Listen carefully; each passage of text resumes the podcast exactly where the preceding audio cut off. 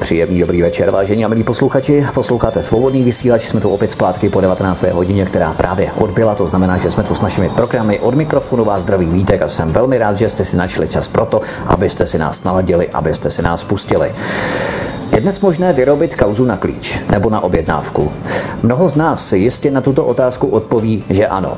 Příklad ale nevytázkové bývalé předsedkyně energetického regulačního úřadu je toho ukázkovým příkladem. Mnoho z nás má pocit, že naše justice vůbec není nezávislou a odpravit nepohodlného politika je více než snadné. Oni vám řeknou, koho máte milovat, koho máte nenávidět a Lůza si tak vyventiluje své pozitivní i negativní emoce v rámci politiky. A o to přece jde, nebo snad ne. Ukáží nám figurku, do které se máme strefovat, kterou máme plivat, kterou máme fackovat, zatímco ti v zákulisí členové té velké politické mafie vybraných policistů, vybraných státních zástupců, represivních složek, vybraných plukovníků, vybraných advokátů, privilegovaných podnikatelů napojených na státních zakázkách, zpřátelných politiků a hlavně zpřízněných novinářů a médií, se bude na rautech spokojeně usmívat a plácat po ramenou, jak lůza skáče podle námi naskriptovaného scénáře vyrobené kauzy zrežírovaného a zorchestrovaného mediálního linče. Pozornost je odvedená, lůze je předhozená oběť a mafie si může oddechnout, protože jejich o deset řádů vyšších leváren, krádeží a podvodů si tak nikdo nevšímá. Zkuste nám skřížit cestu, vyrobíme na vás kompro, zinscenujeme mediální lynč, abychom vás zostudili a znemožnili ve vašem veřejném i osobním životě, poženeme na vás zpřízněné advokáty, budeme vás předvolávat na výslechy u zpřátelených policistů, jednoduše vás ekonomicky i lidsky zlikvidujeme, abychom ochránili naše mafiány a zločince, architekty tohoto systému, vzrostlého ze souručenství politiků a mafie, jehož základy byly položené v 90. letech minulého století. Jeden takový příběh vám budeme vyprávět právě dnes. Doktor David Rád, dříve úspěšný politik sociální demokracie, také ex-ministr zdravotnictví a ex-hejtman středočeského kraje, právě na něm si Luza vybila svou frustraci z politiky, iluzi a představu o tom, jak systém systém údajně bojuje proti korupci, zatímco mafie krade a korumpuje dál v řádu několika miliard. Doktor David Rád je naším dnešním hostem. Pane doktore, vítejte u nás. Dobrý den. Kauzu David Rád si rozdělíme na celkem 11 samostatných kapitol, tak aby bylo pro nezasvěcené posluchače co nejlépe možné celé Rátově kauze porozumět. Kapitoly jsou následující. Za prvé osoby, za druhé politický rozměr, zejména ČSSD, za třetí metody sledování, za čtvrté záhady kolem zadržení, za páté důvody zatčení a motivy se střelení ráta jednotlivými skupinami, za šesté pochybnosti kolem důkazů, za sedmé pobyt ve vazbě, za osmé majetky a pozemky vybraných osob, za deváté vybraní novináři, za desáté psychologové, za jedenácté justice a za dvanácté závěr. Připomínám, že jsem jenom prošel veškeré dostupné spisy, kompletní materiály na spravodajských internetových médií, včetně dobových článků, audionahrávek, výpovědi dotčených osob, včetně svědků, zainteresované firmy, osoby s nimi spojené, veřejné zakázky, jejich ocenění, včetně zpráv odhadců, policejní záznamy, firmy, data, čísla, osoby. Jednoduše kompletní materiály, abychom co nejvěrohodněji s panem doktorem Rátem jeho kauzu rozpracovali. Kromě kolosálních pochybností o celé kauze se vydáme i do zákulisí struktur politické mafie, spravodajských služeb a sledovaček a práce organizovaného zločinu.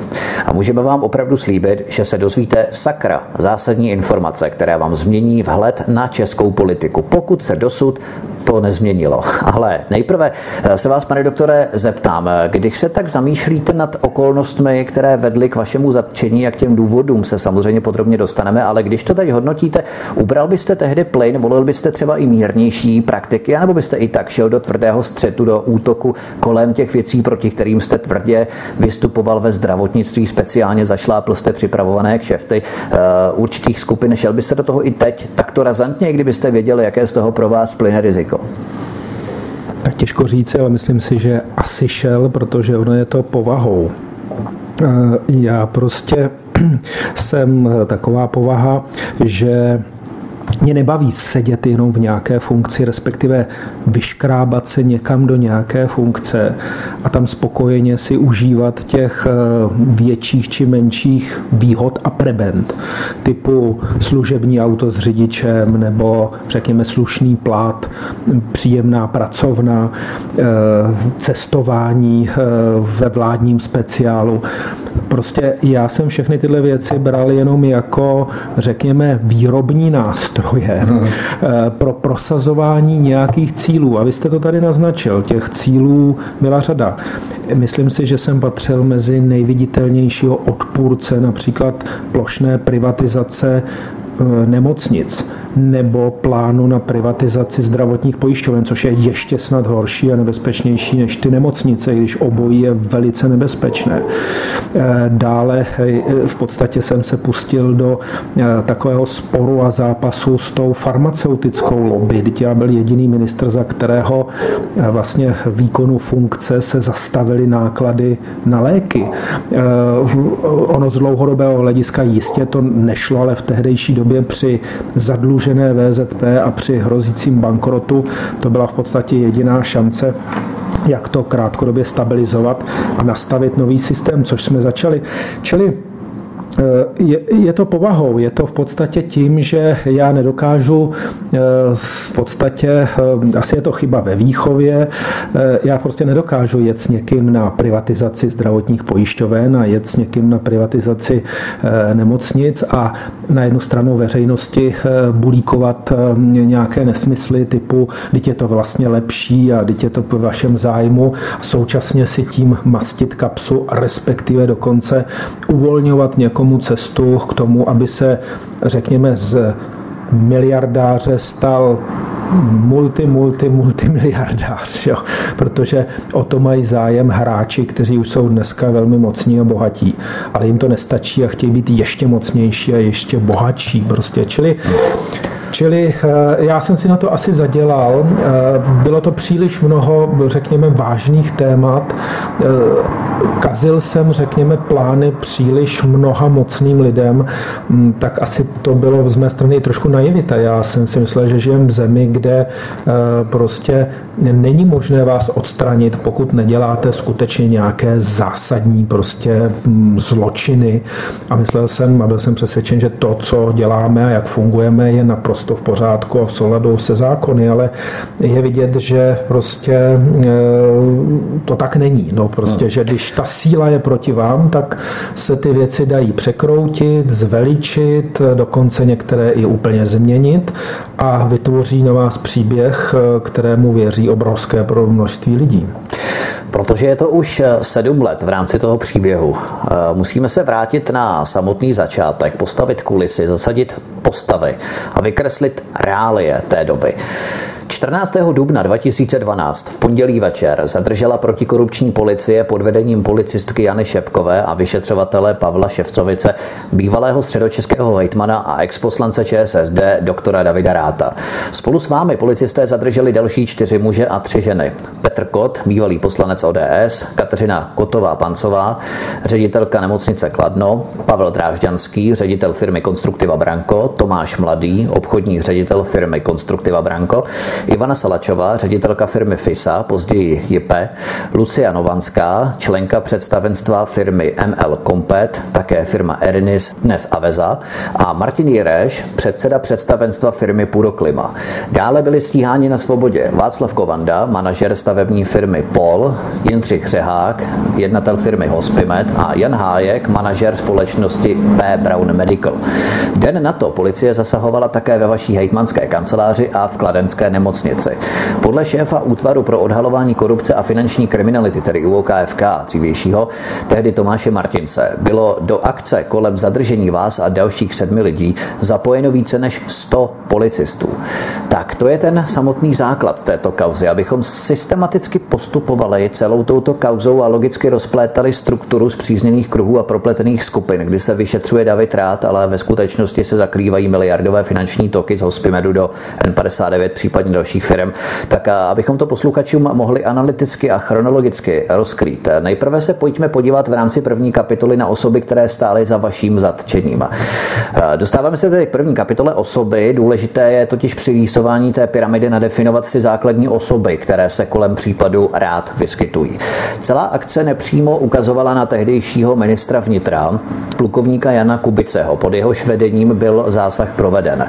Plukovník Jan Kubice byl od ledna 1995 do prosince 2007 ředitelem UOOZ, čili Útvaru pro odhalování organizovaného zločinu, který v roce 2008, po tom, co odešel, se stal ministrem vnitra, tedy od roku 2011 Jan Kubice a tento útvar pro odhalování organizovaného zločinu převzal po Janu Kubicem v roce 2008 Robert Šlachta.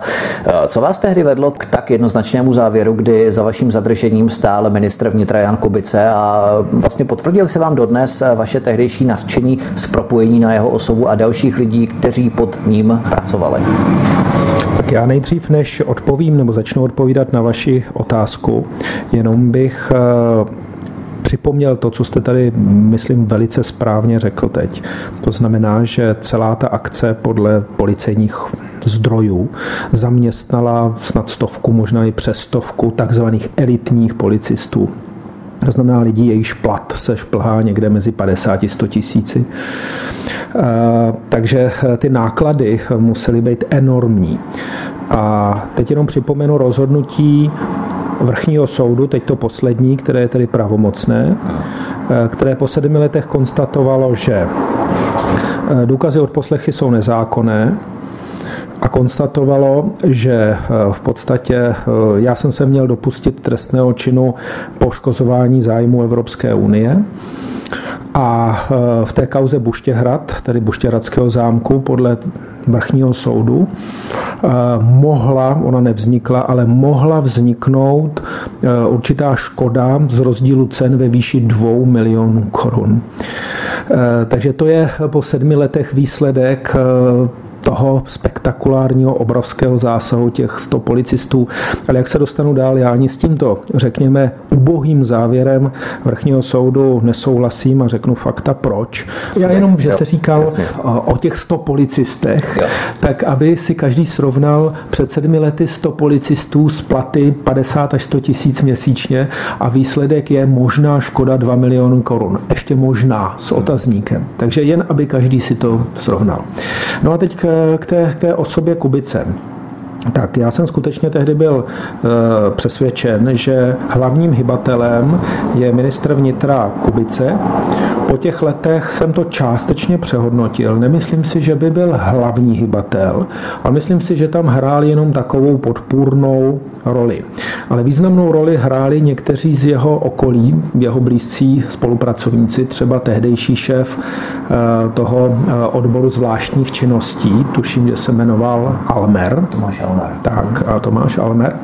Víte, že eh, to je taková ta skupina lidí, kteří pracovali i na takzvané Kubiceho zprávě, což byl nejenom plukovník Kubice, ale hlavně jeho lidé Vlas, Hruška a Almer.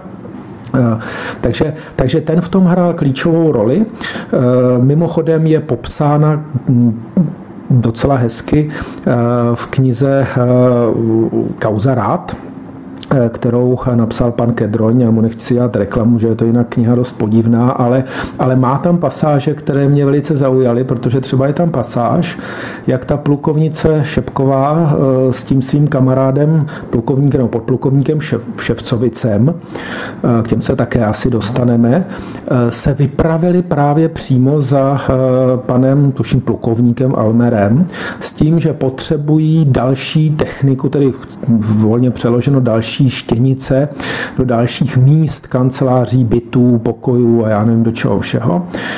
A protože oni jim to nejdřív odmítli, že ta kauza jim přišla úplně, řekněme, pochybná, založená na, na nulových důkazech a tak dále. Čili nejprve to bylo ze strany tohoto útvaru jakoby odmítnuto. A když tam přišla eh, tato deputace jako té eh, plukovnice Šepkové se Ševcovicem za eh, tím panem Almerem, tak ti mu argumentovali, že ale jde o mě, to tam je přímo popsáno v té knize, a že o mě Bohuslav Sobotka uvažuje jako o možném ministrovi vnitra, po volbách.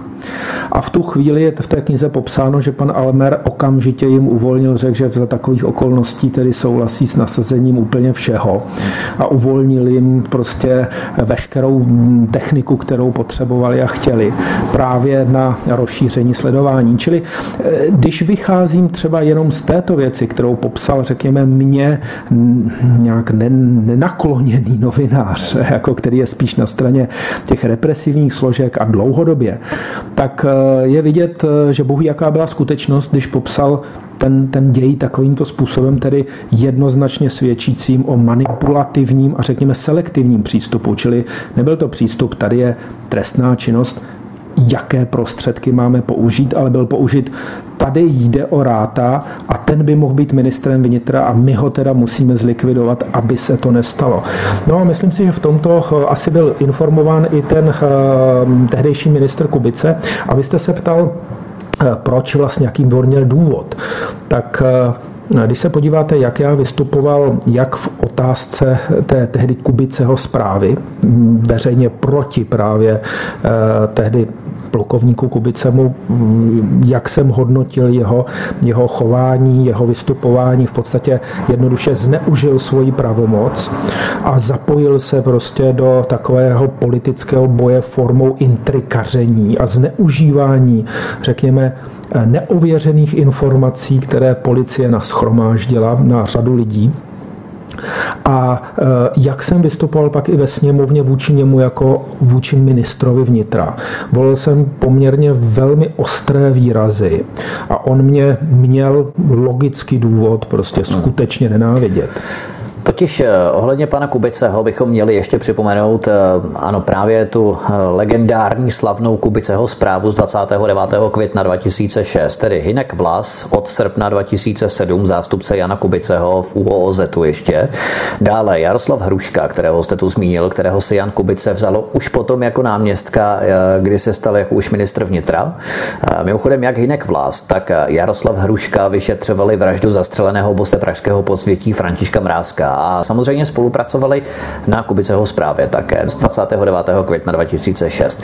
Dále Tomáš Almer, šéf útvaru zvláštních činností, abychom to zrekapitulovali, abychom byli co nejfaktičtější. Tohle byli tedy ti lidé, kteří s Janem Kubicem eh, tedy spolupracovali v rámci eh, jak jeho Kubiceho zprávy, tak i eh, v rámci přípravy na vaše spektakulární zatčení. Ovšem Jan Kubice namítal, že v reakci na jeho Kubiceho zprávu na něj podali trestní oznámení Jiří Paroubek, Turek, Václav Kočka starší, Bohumír Ďuričko a právě někdejší operativec, pozdější soukromý detektiv Libor Gregor, přičemž sám Gregor uvedl, že Kubiceho zpráva byla snůžka polopravd, lží a nesmyslů.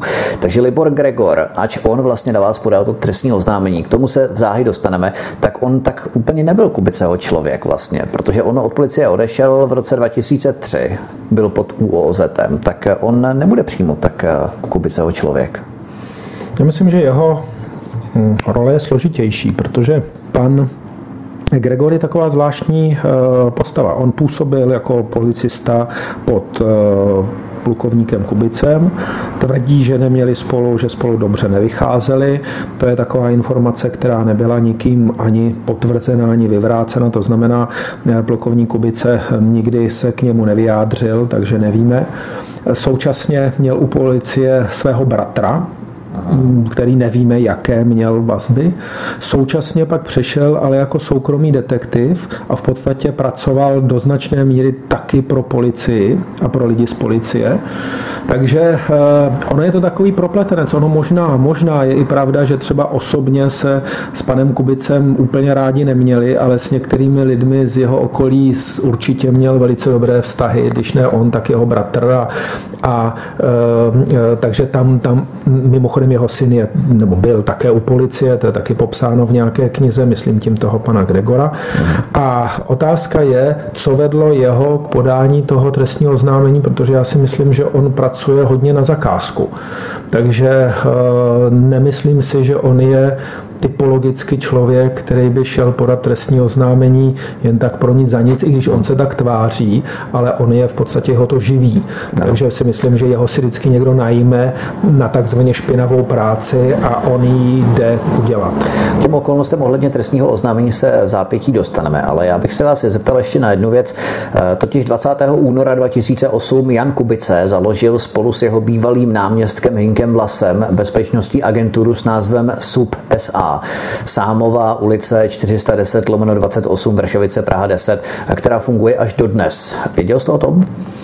Něco jsem o tom zaslechl, nebo ale v nějaké podrobnosti neznám, ale vím, že prostě nějakou dobu tato, řekněme, společnost pracovala a nějak matně si vzpomínám, že také fungovaly v rámci nějakých kaus.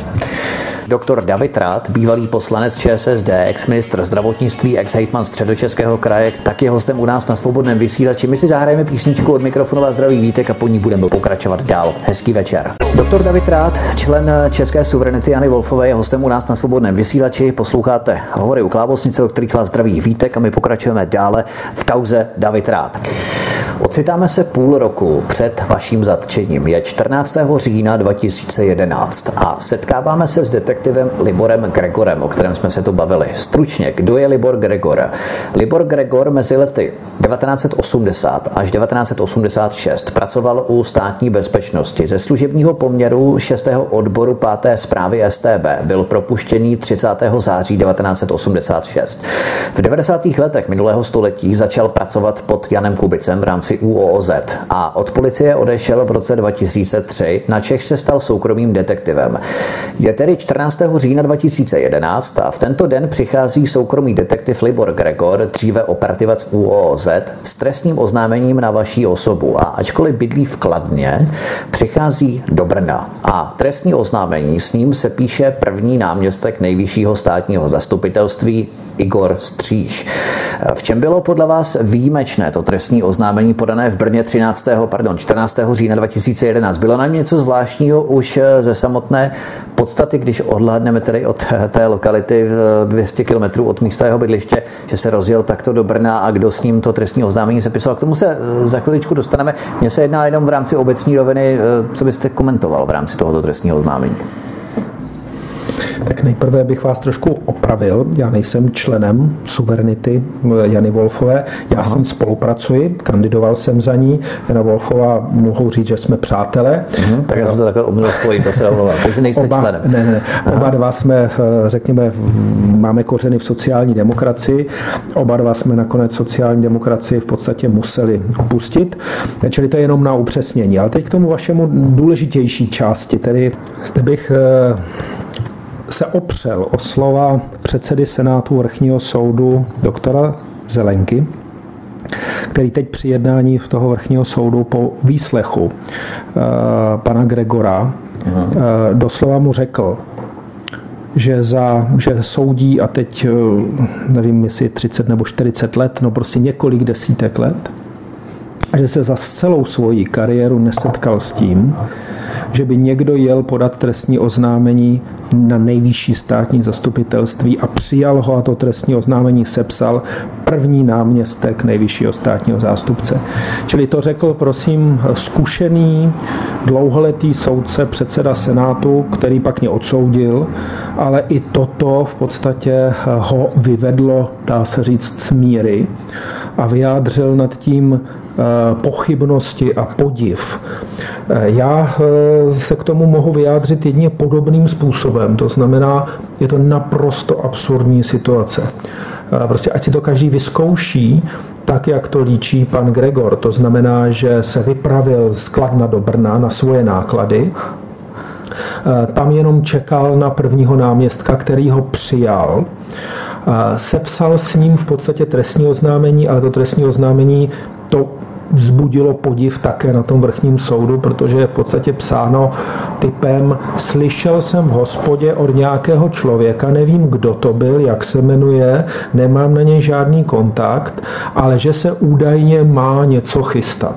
Takže ať si někdo zkusí jít prostě nejenom na vrchní státní zastupitelství, ale řekněme k tomu obyčejnému policistovi podat takovéhle trestní oznámení, tyhle ten ho obratem vyhodí a řekne, že si z něj dělá legraci, co to je za oznámení. Někde jsem slyšel, nevím kde, nevím od koho, nevím proč, jak co, ale že ti a ti lidé něco mají připravovat. No, eh, takže tahle pohádka je snad méně uvěřitelná než třeba pohádka o červené karkulce nebo eh, já nevím, o princezně sedmi trpaslících. Eh, prostě to je, to je úplná báchorka. A samozřejmě já od člověka, který mě to řekl úplně na rovinu, který zná toho prvního náměstka nejvyššího státního zástupce, pana doktora Stříže, zná ho dlouho, protože spolu chodili na fakultu tak mě řekl, že se ho na to konkrétně ptal, protože mu to přišlo taky jako neuvěřitelná báchorka. A ten mu doslova měl říct, eh, eh, toto celé jsem udělal na základě žádosti paní doktorky Bradáčové, to znamená, tam mě požádala, abych přijal toho pana Gregora, abych to s ním sepsal, co mě řekne, a abych to pak poslal k ní do Ústí no. nad Labem. Čili já jsem no. dokonce navrhoval soudům, jak krajskému, tak eh, vrchnímu, aby tohoto člověka člověka pozvali prostě jako svědka, aby to buď potvrdil nebo vyloučil, samozřejmě pod utajenou identitou, protože pan doktor Stříž ví, o koho se jedná, takže tam samozřejmě utajená identita nepomůže a on ví, komu to řekl, takže samozřejmě, když pak bude chtít, tak to řekne i paní doktorce Bradáčové, ale samozřejmě ten člověk by se vystavil eh, poměrně velké možnosti šikany ze strany státních zastupitelů eh, a dokonce si myslím, že už dneska takové šikaně čelí. Takže eh, samozřejmě ta utajená identita eh, by ho chránila jen částečně, protože samozřejmě pokud jdete proti takto vysoce postaveným lidem přímo z těch represivních složek, tak vám moc ta utajená identita nepomáhá. Takže ale aspoň by to bylo něco a říkal jsem si, že třeba by při té utajené identitě se nebál prostě to, co řekl mě, eh, říct i příslušnému soudu, protože eh, toto je skutečně skandální a tohle by bylo třeba na odvolání doktorky Bradáčové prostě z funkce té zneužití pravomoci eh, par excellence. Takže Libor Gregor se vypravil z Kladna do Brna na nejvyšší státní zastupitelství a trestní oznámení s ním sepsal Igor Stříž, první náměstek nejvyššího státního zastupitelství v Brně. Proč se vydal z Kladna až do Brna? Libor Gregor uvedl, že nevěřil středočeským policistům, například bývalý středočeský policejní ředitel Václav Kučera vás pozval na oslavu jeho 50. 50. narozenin. Myslíte, že Libor Gregor neměl důvod se domnívat, že by tyto vaše osobní přátelské vztahy s bývalým policejním prezidentem středočeským mohly zohlednit vývoj té kauzy, pokud by právě podal v Kladně, které spadá pod eh, středočeský kraj? To je opět úplně, úplně absurdní, je to opět báchorka. Tak za prvé, já jsem s tím krajským ředitelem neměl žádné přátelské vztahy, ale samozřejmě jako krajský úřad a středočeská policie mají některé styčné body, tak logicky, když pan ředitel dělal oslavu 50 veřejnou, tak tam pozval několik set lidí a mezi těmi několika sty pozvanými byl i hejtman středočeského kraje. Já jsem tam strávil, pokud si vzpomínám, asi tak jednu hodinu. Takže jsem mu po, poblahopřál, předal mu tuším, já nevím, jestli kytici nebo něco takového za středočeský kraj. E, připil si s ním a snědl dva chlebíčky a jel jsem pryč, čili my jsme nebyli žádní přátelé, že by jsme jezdili spolu na výlety, na dovolené, chodili za holkama nebo něco podobného. Čili e, naprosto formální, tak jak jsem se potkal se stovkami jiných lidí prostě z různých složek státu, tak, tak jsem se potkal párkrát, nebo respektive mm, zcela výjimečně s panem šéfem krajským policie. Pražského šéfa policie jsem vůbec neznal, čili klidně to mohli dát do Prahy, když už chtěli, protože Jasně, část no. takzvané trestné činnosti probíhala i na úrovni Prahy, třeba konstruktiva právě sídlí v Praze. Ano. Řada těch dalších firm také. Čili opět Báchorka, já vám to můžu říct, že Báchorka podtržená, protože já po sedmi letech, kdy skutečně jsem se setkal s flagrantním, ale skutečně flagrantním střetem zájmu, kdy třeba soudce Pacovský je provázán se svým strýcem, hmm, advokátem Pacovským a stejně přesto, že jsou to rodinní příslušníci, sám advokát Pacovský řekl, že moje kauza jim rozvrátila nebo zasáhla zásadně do rodinného života a vztahu. Přesto je to e, vyššími soudy hodnoceno, že nejde o žádné, žádnou podjatost nebo žádný střed zájmu. Tak v situaci, kdy někdo prostě na podkladě, že jste někomu poblahopřál k 50 nám rozhodne, že to pošle někam úplně jinam v rozporu se zákonem a s ústavou, tak to si myslím, že je další z těch bodů, který svědčí o naprosté, eh, řekněme, manipulativnosti a protizákonnosti celého toho procesu. Tak, abychom nepřetrhávali nic, takže tu máme detektiva Libora Gregora Skladna, který jel až do Brna. To je kousek, něco přes 200 kilometrů. Prosím na vlastní náklady. Na vlastní náklady. Tam se psalo trestní oznak, tak asi si třeba vydělal, že on. Tak on tvrdil, že eh, ta motivace byla, že když té hos... korun pro ně nebylo zase tak že když v té hospodě to slyšel, no. tak si řekl, že to teda půjde oznámit. Takže on se vydal, tedy vypravil do Brna, to je něco přes 200 kilometrů, tam se psali trestní oznámení, které začalo řešit Ústí nad Labem. Takže detektiv Skladna odjede do Brna a trestní oznámení v Brně z Brna začne řešit Ústí nad Labem. To je zcela běžné eh, v úzovkách. Mimochodem následný postup vyšetřujících policistů zbuzuje také velká podezření, protože po tom 14. říjnu 2011 tak policisté sepsali úřední záznam 3. listopadu 2011 a v tomto úředním záznamu byli aktéři údajné trestné činy i chystané skutky přesně pojmenované. A teď je podezřelé, že takzvané číslo jednací, které se standardně generuje automaticky, že jo, tak bylo v tomto případě dopsané rukou. A o den později vyšetřovatel Pavel Ševcovic podepisuje záznam o zahájení úkonů v trestním řízení, podle kterého totožnost pachatelů zatím nebyla ustanovená. Takže nejprve policisté sepsali úřední záznam na základě trestního oznámení detektiva Libora Grigora se jmény všech osob, ale den na to vyšetřovatel Pavel Ševcovic podepisuje trestní řízení, kde ale totožnost osob není známá. První zvláštnost a automaticky generované číslo jednací bylo v tomto případě dopsané rukou den na to, což je druhá zvláštnost. Nepřijde vám tento postup eh, krajně podezřelý také? Tak uh, moji obhájci na to to zjistili ze spisu. Velmi je to uh, zarazilo, protože to svědčí o, opět o podivných praktikách policie. Jeden den ví, kdo to udělal a druhý den následující najednou neví, kdo to no, měl vlastně, udělat. Vlastně, no. Takže eh, oni na to samozřejmě upozornili opakovaně eh, soudy a soudce a následovalo hluboké mlčení. Nikdo ze soudů a soudců tohle nevysvětlil. A ani si nepozval ty policisty k tomu, aby ti policisté vysvětlili, jak je to něco takového možné. Čili opět je to jeden z mnoha, z mnoha, tam není mm, pár, ale mnoho takovýchto podivností, de facto svědčících o eh, manipulaci eh, s tím trestním řízením. To už se dostáváme k další ústřední postavě, kterou byla tehdejší krajská státní zástupkyně Lenka Bradáčová. Lenka Bradáčová díky vašemu případu povýšila z Ústí do Prahy, jednoduše z krajského státního zastupitelství na vrchní státní zastupitelství. Ale než se dostaneme k Lence Bradáčové, rozveďme osobu jménem Daniel Volák. To je taky zajímavá taková postavička. Vynořily se totiž informace kolem této osoby. Eh, bývalý ministr spravedlnosti Jiří Pospíšil jmenoval Daniela Voláka svým náměstkem v dubnu 2011.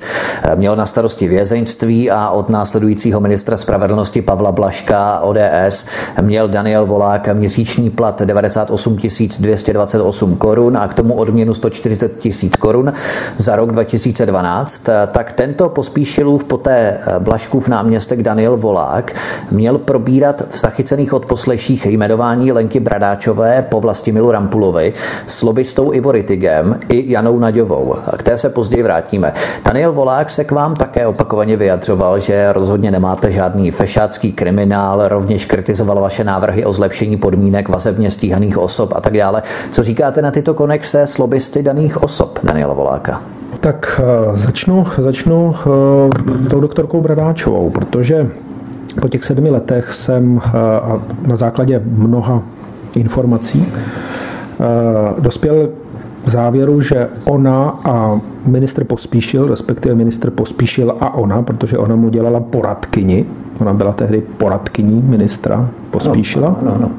což je taky zvláštní, že takzvaně nezávislý státní zastupitel Vemte si, dneska lidé chodí na náměstí a bojují takzvaně za nezávislost státních zastupitelů, ale to, že eh, jste poradcem ministra, to nejste tím pádem nezávislí, to jste naopak závislí na tom, komu radíte, že jo? tak eh, si poradce, eh, tam, tam už ten, ta vazba té závislosti je enormní, že jo? tak zjevně... No, vykonávala souběžně dvě funkce, krajská, státní zastupitelka, zároveň poradkyně ano, Jiřího Pospíšila, jo? Přesně tak, Aha. přesně tak. Takže to bylo prostě, to nikomu jako nepřijde divné. Jasně. Eh, tak Tehdy eh, musím vzpomenout na slova současné ministrině spravedlnosti Marie Benešové, která mě na podzim roku 2011 v Kladně na okresní konferenci České sociální demokracie varovala doslova s tím, že její známí kamarádi z Ústeckého státního zastupitelství jí donesli, že eh, doktorka Bradáčová dostala od ministra Pospíšila úkol eh, vytvořit eh, nějaké dostatečně alarmující, výbušné, zničující, chcete-li, kauzy na hejtmany ze sociální demokracie, protože se blížily ty, ty eh, krajské volby v příštím roce, v roce 2012, a že jedním z těch, který byl vytipován eh, jako osoba, na kterou se mají zaměřit, jsem byl právě já.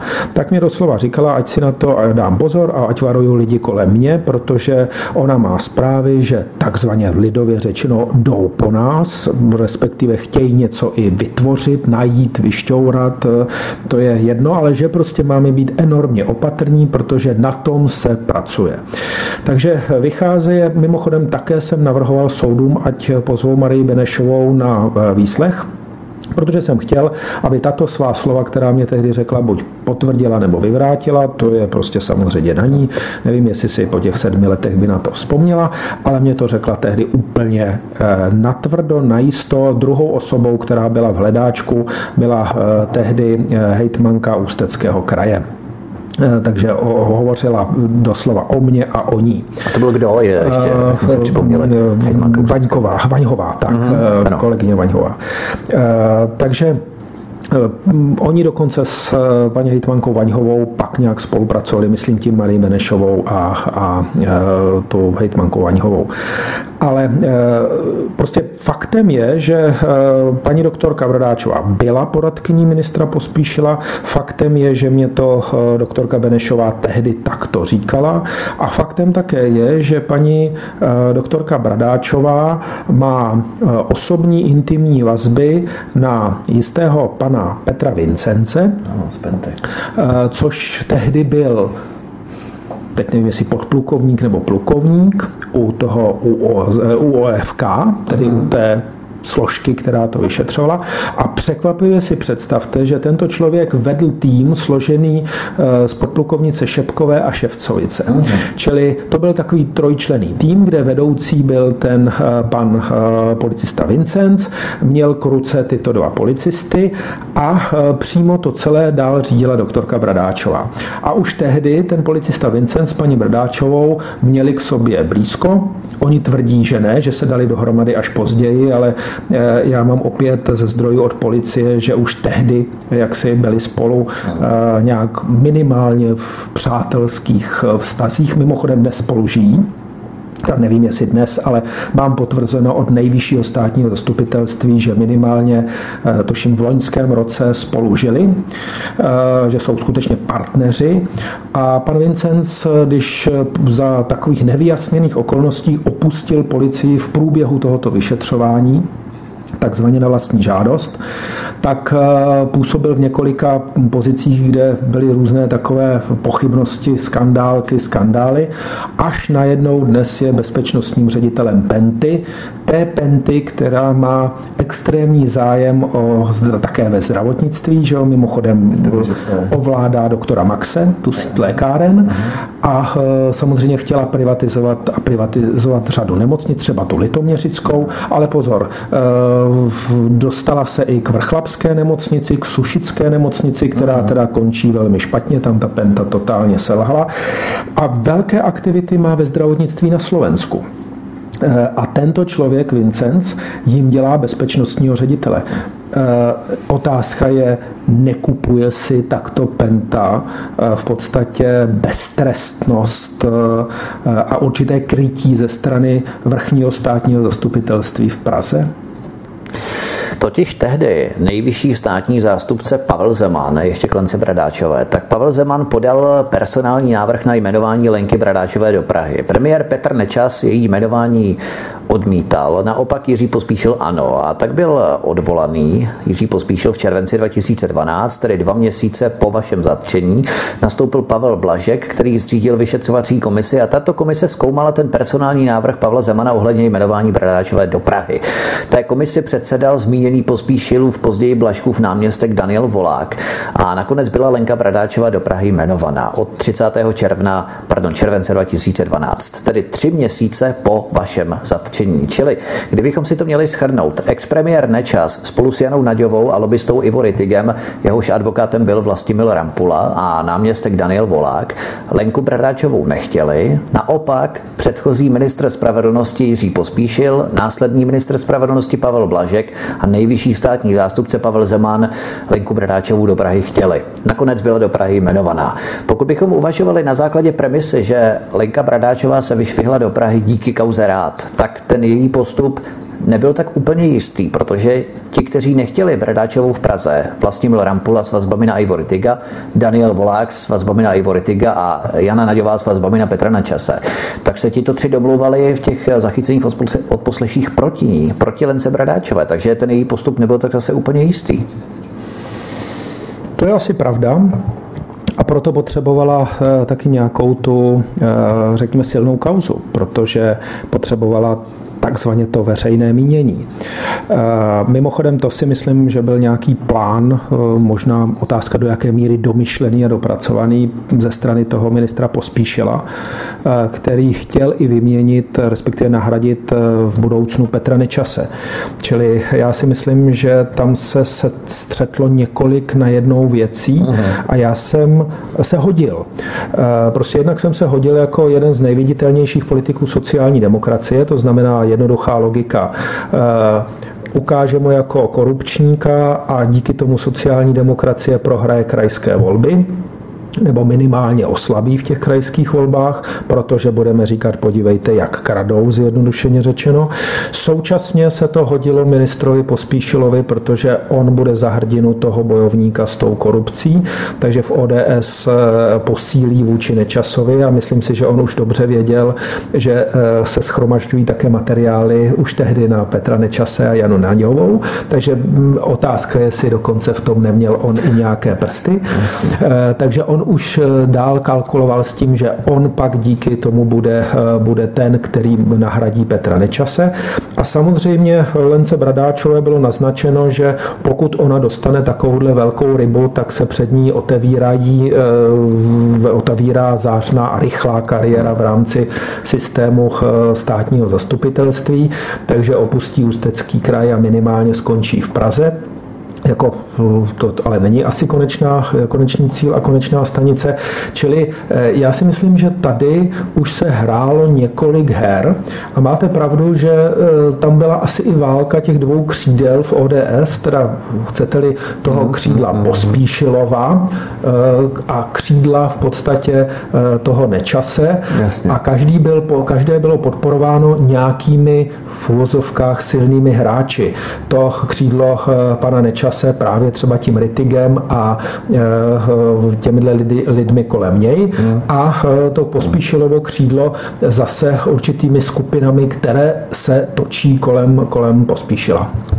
Mimochodem Ivo Ritigovi měl vynášet informace i později zatčený důstojník z útvaru pro odhalování korupce Radek Holub a ani jeho šéf Jaroslav Wild o tom prý neměl žádné ponětí.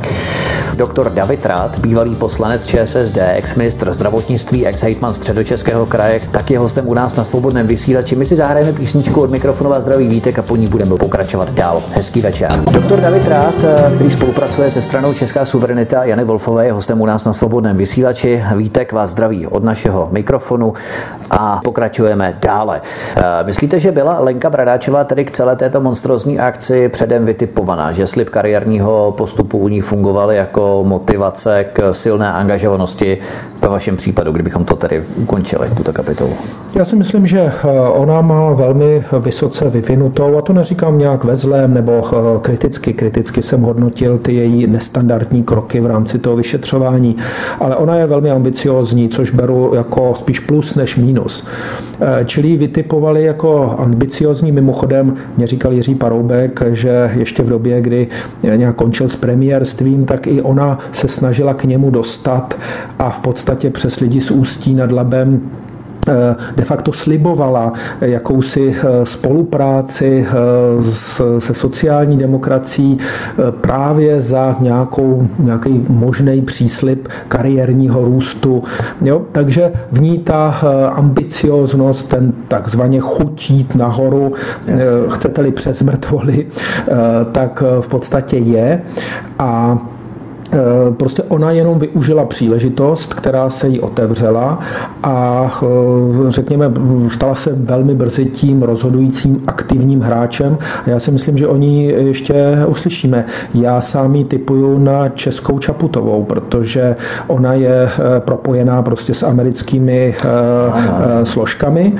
Víte, že se účastnila nejenom oficiálních známých návštěv v Americe na FBI a v dalších věcech, ale samozřejmě i takových těch podivných eh, výletů státních zástupců na americké vojenské základny v Afghánistánu, kde dodnes nevíme, co tam, jak se ti naši ano, státní zástupci. Tam bylo hodně státních zástupců, ano, tam jezdilo. Ano, no, co tam dělají, čili tady pravděpodobně, víte, teď bych odbočil. International Visitors uh, Leadership, mimochodem, uh, v rámci Ameriky. Já bych teď připomněl takový starý příběh, je starý zhruba 2000 let, jo. odehrál se v tehdejší Palestíně a je hezký v tom, že uh, tam máte mm, vlastně čtyři důležité aktéry, že jo, jakéhosi Ježíše, uh, pak tam máte Piláta Ponského, pak tam máte krále Heroda, krále židů a pak tam máte ty farizejské, což jsou vlastně eh, něco jako vláda, ti kněží, kteří to tam jako spravovali. A teď si vemte, jaká je situace u nás. Pilátem Ponským, tedy velvyslancem toho římského impéria, tedy římským prokurátorem. On se takhle přece, přece i v té Bibli tuším nazývá prokurátor Judeje, že jo? Takže tím římským prokurátorem byl ten Pilát Ponský. Eh, král Herod je něco jako náš prezident, eh, farizejští jsou něco jako naše vláda, takže eh, já to říkám trošku s nadsázkou, ale co tím chci říci, že tady v podstatě tento impérium, americké impérium, uplatňuje svou, svoji moc a svůj vliv hodně právě přes ty prokurátory, protože oni už od těch biblických dob ví, kdo má tu skutečnou moc v těch provinciích. Investicích. Mimochodem, eh, vedle Lenky Bradáčové Pavla Zemana se toho vládního amerického programu financovaného americkou vládou International Visitors Leadership, tak se tohoto programu účastnil i olomoucký státní zástupce Ivo Ištván, a dokonce i Igor Stříž, první náměstek nejvyššího státního zastupitelství. To znamená, že mnoho lidí absolvovalo tento americký vládní program International Visitors Leadership. To je jenom tak na okraj. Mimochodem nepřijde vám to zvláštní, že prokurátoři svobodné, takzvaně svobodné a nezávislé země jsou školeni prostě mocenskými složkami, chcete-li, dnes se tomu někdy říká Deep State. Ano, Deep State, uh. Spojených států amerických. My jsme to řešili právě s Renatou Veseckou Veseckou s jejím odvoláním v roce 2010 tě, právě těmito skupinami, které po ní nastoupily, takzvané pospíšilovy skupiny, to mohlo taky hrát určitou roli v rámci jejího odvolání v roce 2010 z nějakých takových záhadných důvodů. Eh, nikdo nevěděl ani pořádně proč v rámci také vyrobené kauzy ohledně eh, justiční mafie takzvané a tak dále. Jo, no, to já si myslím, že je to ale docela, docela jasné. Že jo. Tady jste to naznačil, že ono, víte co, v žádném prostředí nemůžete najít nikoho, kde je úplný solitér.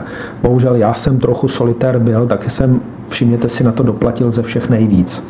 Právě proto, že já nemám názory ani pro americké, ani protiamerické. Já nemám názory ani pro ruské, ani pro, uh, protiruské. Můžete to definovat, přesně tak. tak. Ale, ale tím pádem se v podstatě jakoby nemám ani, uh, mám hodně nepřátel a nemám žádné moc vlivné přátele.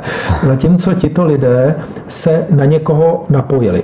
Jak jsem to mohl sledovat, Renata Vesecká byla loajální k českému státu ano. a řekněme k českým představitelem. Můžeme si říci, jestli vždycky to bylo prostě, nebo vypadalo to vždycky dobře, ale bylo to prostě součástí naší vlády. Zatímco eh, tady tahle skupina vypadá, že loajální americkému Deep Stateu a jeho zájmům, čili není loajální v podstatě české vládě a voleným českým politikům, ale je loajální nějakým nevoleným anonymním úředníkům, kteří ovládají ten deep state ve Spojených hmm. státech. Mimochodem eh, připomeňme ještě setkání Lenky Bradáčové, Roberta Šlachty a Václava Moravce z České televize na setkání v červenci 2013 v restauraci u přístavu u Malé řeky 623 v Pražské z Braslavy, Praha 5. Jsou docela taky zajímavé náhody. Slyšel jste o tom setkání? Ano, dokonce jsem viděl i fotky. Hmm. Takže eh, zase nepřekvapuje mě to, protože víme, že ta moc je uplatňována nejenom pomocí represe, ale aby ta represe mohla dobře fungovat, a mohla dobře zneužívat ty své pravomoci a tu svoji moc, tak musí mít na své straně eh, mainstream, novinářský mainstream. Takže, protože novináři místo toho, aby je hlídali a byli takzvaně hlídací psy těch represivních složek, tak naopak s těmi represivními složkami kooperují a de facto s nimi kolaborují, chcete-li. A to takovým způsobem, že eh, prostě kryjí jejich, eh, jejich prostě zneužívání moci, o, o ohýbání zákonů, eh, selektivní spravedlnost, nebo chcete-li nespravedlnost. A v podstatě to všechno ten mainstream de facto toleruje a kryje. Takže eh, díky tomu se vytváří jakýsi mocenský blok mezi určitými vnitřními skupinami uvnitř státního zastupitelství, policie a e, některými, některými novináři z toho mainstreamu především. Tedy první náměstek Igor Stříž, stejně jako Ivo Ištván z nejvyššího státního zastupitelství, olomoucký státní zástupce, ale i další zpřízněné osoby vedle Lenky Bradáčové i šéf UOZ Robert Šlachta a třeba Pavel Zeman. Všechno to jsou lidé, které do funkcí obsadil bývalý ministr spravedlnosti Jiří Pospíšil z Plzně. Stejně jako Jaroslav Hruška třeba bývalý náměstek Jana Kubiceho řídil plzeňskou expozituru UOZ a po Jaroslavu Hruškovi, náměstkovi Jana Kubiceho, Plzeň vědeckou expozitoru UOZ řídil průkovník Karel Mikuláš. A Karel Mikuláš, který se poté stal osobním pobočníkem Pavla Zemana, který také začínal jako obvodní státní zastupce v Plzni. A Pavel Zeman navrhl personální postup Lenky Bradáčové z Ústí do Prahy. Zase tu definujeme vazby základní množiny osob, které se seskupují kolem Pavla Zemana a Lenky Bradáčové. Nepřijde nám to při nejmenším zaražející. Musíme se nad tím zamyslet. Dále celé vyšetřování dostal na starost detektiv protikorupční jednotky Petr Vincenc, který má úzké přátelské vazby s Lenkou Bradáčovou. Petr Vincenc od dubna 2012, tedy měsíc před vaším zatčením, pracoval pro společnost Centropol Energy a aktuálně je bezpečnostním ředitelem společnosti Penta. Abychom to rekapitulovali. Penta třeba usiluje o privatizaci litoměřické nemocnice, jmenovali jsme tu Vrchlabí, Sušice a tak dále. Navíc Lenka Bradáčová byla dříve poradkyní Jiřího Pospíšila, abychom rekapitulovali kontrolovaly ty věci a zároveň vykonávala funkci souběžně s tímto poradenstvím a vykonávala funkci krajské státní zastupitelky. Dále místo předsedkyně Krajského středočeského soudu Martina Kasíková byla také poradkyní Jiřího Pospíšila a její manžel Pavel Kasík byl náměstkem ekonomicko-správní sekce ministra spravedlnosti Pavla Blaška od července 2012. Mimochodem Pavel Kasík měl plat 94 tisíce měsíčně a od Pavla Blaška za rok 2012 obdržel odměnu 80 tisíc korun. Do jaké míry myslíte, že byl sám Jiří Pospíšil ve vaší kauze zapojení jsme si prozradili? Jakým způsobem myslíte, že byl do celé záležitosti zaangažovaný tehdejší policejní prezident Petr Lesy? Toho jsme tu ještě nejmenovali, protože právě Petr Lesy přemluvil detektiva z protikorupční jednotky Petra Vincenze, aby ještě pár měsíců v oddělení setrval. A ČSSD Petra Lesyho i hned po vašem zatčení vyzvala k rychlému a podrobnému vysvětlení. Takže co k této osobě ještě? To myslím, musím říct, že nemám žádné eh, poznatky, informace které by eh, směřovaly vyjma toho, co jste říkal, tak nemám nějaké další speciální poznatky k této osobě. Já bych možná eh, ještě vás přeruším, omlouvám se, ale Petr Lesy právě odměnil čtyři detektivy z Martincova útvaru pro odhalování korupce a finanční kriminality, co vyšetřovali váš případ po 15 tisících. Dostala se k vám třeba tahle informace? Tak ehm, teď, když jste to řekl, tak si matně vybavuji, že jsem něco takového v médiích zachytl, ale já jsem tomu nevěnoval, přiznám se, větší pozornost, už také kvůli tomu, že jsem to bral jako jenom součást toho už připraveného, dobře připraveného, zrežírovaného mediálního cirkusu. Musím tedy tady vyseknout poklonu paní Lence Bradáčové, protože ta sice naprosto pošlapala a porušila zákon o státním zastupitelství, který jasně říká, že státní zastupitelé eh, mohou informovat, ale za jakých okolností a jak, to znamená objektivně eh, ctít presumci neviny a tak dále. Ona od první minuty, kdy jsem byl zadržen, tak zásobovala eh, média vyjádřeními typu byl chycen příčinu, mimochodem, kde je ta, eh, nebylo tam, nebylo tam řečeno eh, typu máme za to, nebo jo, eh, myslíme si, že spáchal čin, ale ona to říkala jako jasnou hotovou věc. Věc byl chycen příčinu, převzetí úplatku, jo, a tak dále. Čili ona tou, řekněme, nadměrnou informovaností médií, jednostranou informovaností médií, kde naprosto nectila ústavní princip eh, presumce neviny. To znamená, ne vyšetřujeme, ne děláme, ale byl, stalo se, eh, je to tak. Eh, to znamená, nabudila ta média takovým způsobem, že ještě ty ohlasy de facto ovlivňují tu kauzu až do dnes, protože samozřejmě to z té paměti těch lidí nevygumujete. Každý vnímáme média do značné míry periferně a když z několika eh, míst se na vás hrne něco jako fakt, tak většinou nemáme důvod o tom pochybovat. Takže ona velmi mistrně, přestože opět eh, jak si eh, pošlapala svoji profesní povinnost, svoji profesní etiku, dokonce zákonnou povinnost, tak to nikdo neřešil. Samozřejmě její nadřízení všechno tohle pokryli, přikryli a tváří se, že to je přece v pořádku. Takže opět eh, přece krásný ten důkaz té nezávislosti toho státního zastupitelství. To by bylo tedy vše k personální části případu, o kterém jsme se bavili před písničkou. Eh, abychom si narýsovali základní vazby osob, které se kolem kauzy Davida Ráta pozoru hodně točily a vždy na ně narážíme. Osoby definované jako takzvaná pospíšilová skupina, tedy vrchní státní zástupkyně Lenka Bradáčová, Petr Vincenc, olomoucký státní zástupce Ivo Ištván, nejvyšší státní zástupce Pavel Zeman, jeho náměstek, eh, ne, respektive náměstek nejvyššího státního zastupitelství Igor Stříž, s nitkami k osobám z Plzně kolem Jana Kubiceho, Jaroslav Hruška, Hinek Vlas, detektiv Libor Gregor. Ti jsou odinut, ale Pavel Zeman také začínal v Plzni mimochodem. Toť stručná rekapitulace, totiž vždy na konci všech kapitol budeme rekapitulovat. Představili jsme si tedy a zasadili jsme do tohoto příběhu konkrétní osoby, které v něm hrají hlavní roli. Doktor David Rád, bývalý poslanec ČSSD, ex-ministr zdravotnictví a ex-hejtman středočeského kraje, nyní člen České suverenity Jany Wolfové. Jeho hostem vy stále posloucháte svobodný vysílač, od kterého Rahova zdraví Vítek a David Rád samozřejmě zůstane naším hostem i nadále v druhém, třetím i čtvrtém díle, které budeme vysílat ve středu a příští týden v pondělí a ve středu. Takže čtyřikrát se setkáme s Davidem Rátem, protože ta kauza je velmi komplikovaná, mnoho vrstva, je tam mnoho větví, které musíme proskoumat, které musíme projít a které musíme i zhodnotit. Takže těch věcí je tady skutečně spousty, takže my se s vámi dnes rozloučíme a příště budeme pokračovat v dalších záležitostech, které budou odkrývat kauzu doktora Davida Ráta. Vítek vás zdraví ze svobodného vysílače, přeju příjemný jen čím nerušený večer.